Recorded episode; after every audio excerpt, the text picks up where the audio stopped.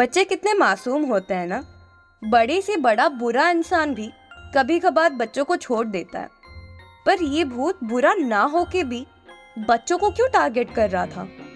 चलिए जानते हैं आज की कहानी में।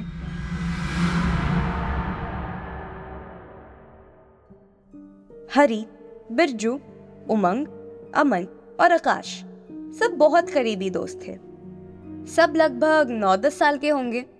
हर दिन वो पहाड़ी के पास खेलते थे और अपना साइकिल चलाते थे। पर एक दिन अमन की लाश पहाड़ी के पास मिली। उसके दोस्तों के मुताबिक सब अपने अपने घर के लिए साथ में ही निकले थे। तो अमन वापस पहाड़ के पास क्यों गया था? पर और एक बात थी जो बहुत अजीब थी। चलो ये भी समझ आ सकता था कि वो साइकिल चलाते वक्त पहाड़ी से गिर के मर गया। पर उसके लाश के पास पड़ी साइकिल जली हुई थी। एक ही महीने में पहाड़ी के पास ही दूसरी मौत थी। दस साल का मनोज भी साइकिल चलाते वक्त पहाड़ी से गिर के मर गया था, पर उसका साइकिल ऐसे जला नहीं मिला था। सारे गाँव वालों को लगा कि शायद पहाड़ी के पास कोई बुरा साया है। इसलिए सारे गाँव वालों ने मिलकर डिसाइड किया कि वो उस पहाड़ी के पास फिर कभी नहीं जाएँगे और ना ही अपने बच्चों को जाने देंगे। सारे बच्चे भी इस इंसिडेंट से बहुत डर गए थे। तो उन्हें कंट्रोल करना कुछ ज़्यादा डिफ़िकल्ट नहीं था उनके पेरेंट्स के लिए। कुछ दिन बीत गए और पहाड़ी के आसपास अब पूरा सन्नाटा रहता था। एक भी इंसान देखने नहीं मिलता था वहाँ। अमन के दोस्त, हरी, बिरजू, उमंग और आकाश सब एक दिन साथ बैठे हुए थे। हरी बोला, मुझे बहुत डर लग रहा है। अमन भी ठीक वैसे ही मरा जैसे मनोज मरा था। और हम भी तो अमन के साथ ही थे। हम भी ऐसे ही मर जाएँगे क्या? उमंग बोला, चुप हो जा यार। हम इस बारे में बात नहीं करने वाले थे ना। किसी ने अपनी मम्मी पापा को बताया तो नहीं ना? बिरजू बोला, बताया तो नहीं है, पर शायद हमें बता देना चाहिए। सिवाय उमंग के सब हाँ हाँ करने लगे। काश बोला, जब तक मनोज की बात थी तो ठीक था, पर अब तो अमन भी मर गया। मुझे तो लगता है अमन को उसी भूत ने मारा होगा। हरी बोला हाँ हाँ मम्मी बोलती है, भूत बच्चों को खा जाता है, वो हमें भी खा जाएगा क्या? उमंग बोला, क्या बकवास कर रहे हो?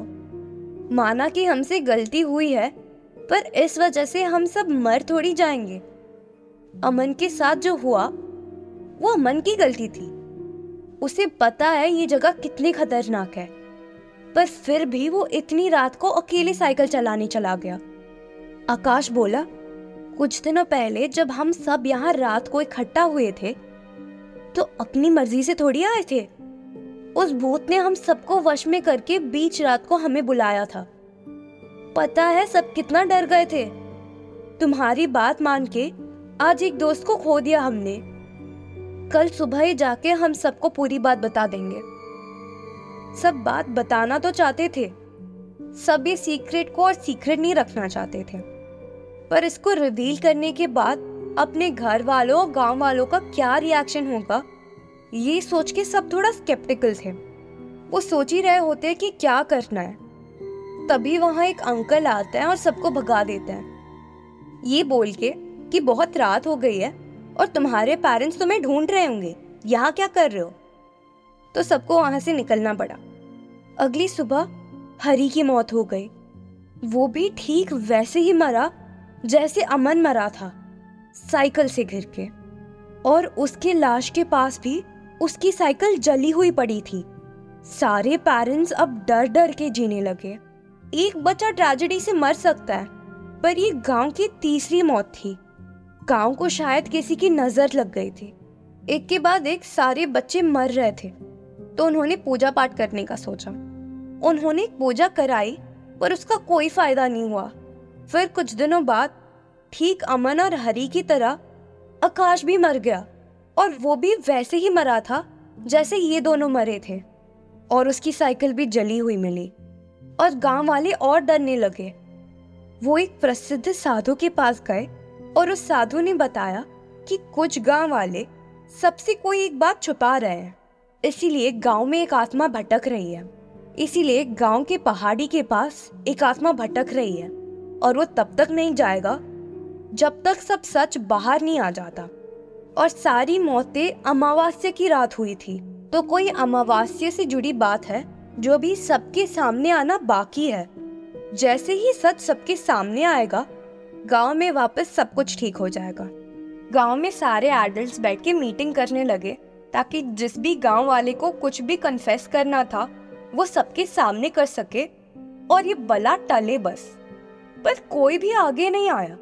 कुछ गाँव वाले गुस्से से उठ खड़े हुए, और उस अनजान इंसान को कोसने लगे, और फिर सबसे रिक्वेस्ट भी किया कि जो भी कुछ छुपा रहा है प्लीज़ बता दो। आखिर ये गाँव के बच्चों की लाइफ का सवाल था। तभी बिरजू और उमंग उधर आ गए। उधर बच्चों का आना अलाउड नहीं था तो उनके पेरेंट्स उनको डांटने लगे। ये बोल के कि तुम लोगों को यहाँ आना मना था ना? वापस घर जाओ। पर बिरजू हिचकिचाते हुए बोला कि साधु उनके बारे में ही बात कर रहा था।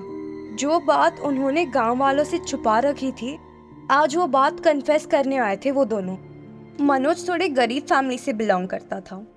उसे साइकिल चलाने का बहुत शौक था।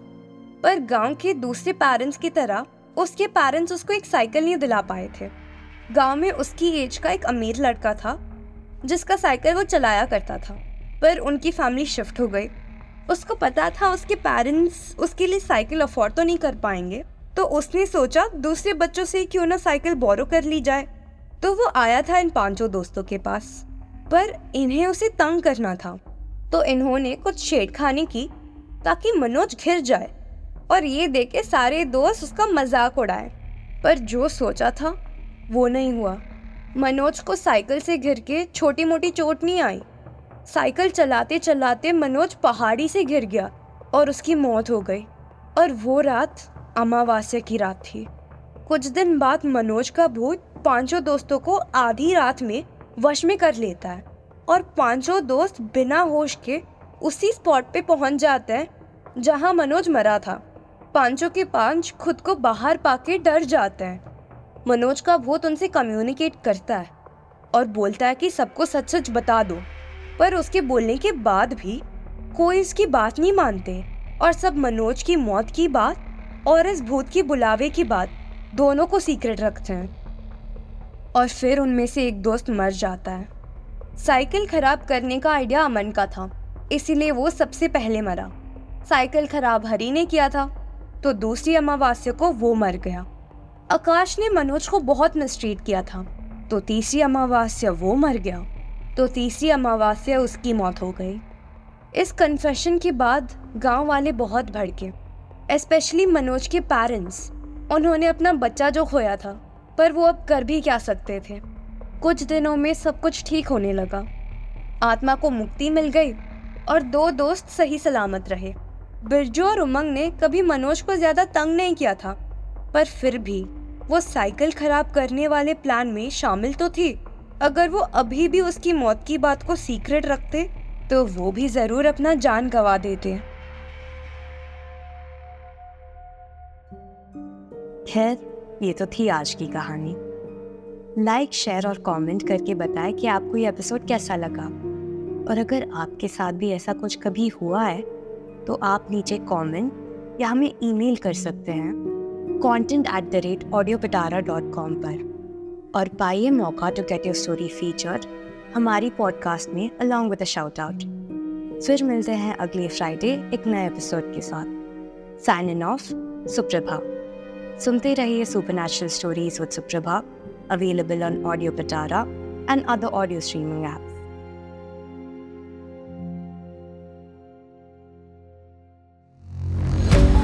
audio Pitara सुनना ज़रूरी है।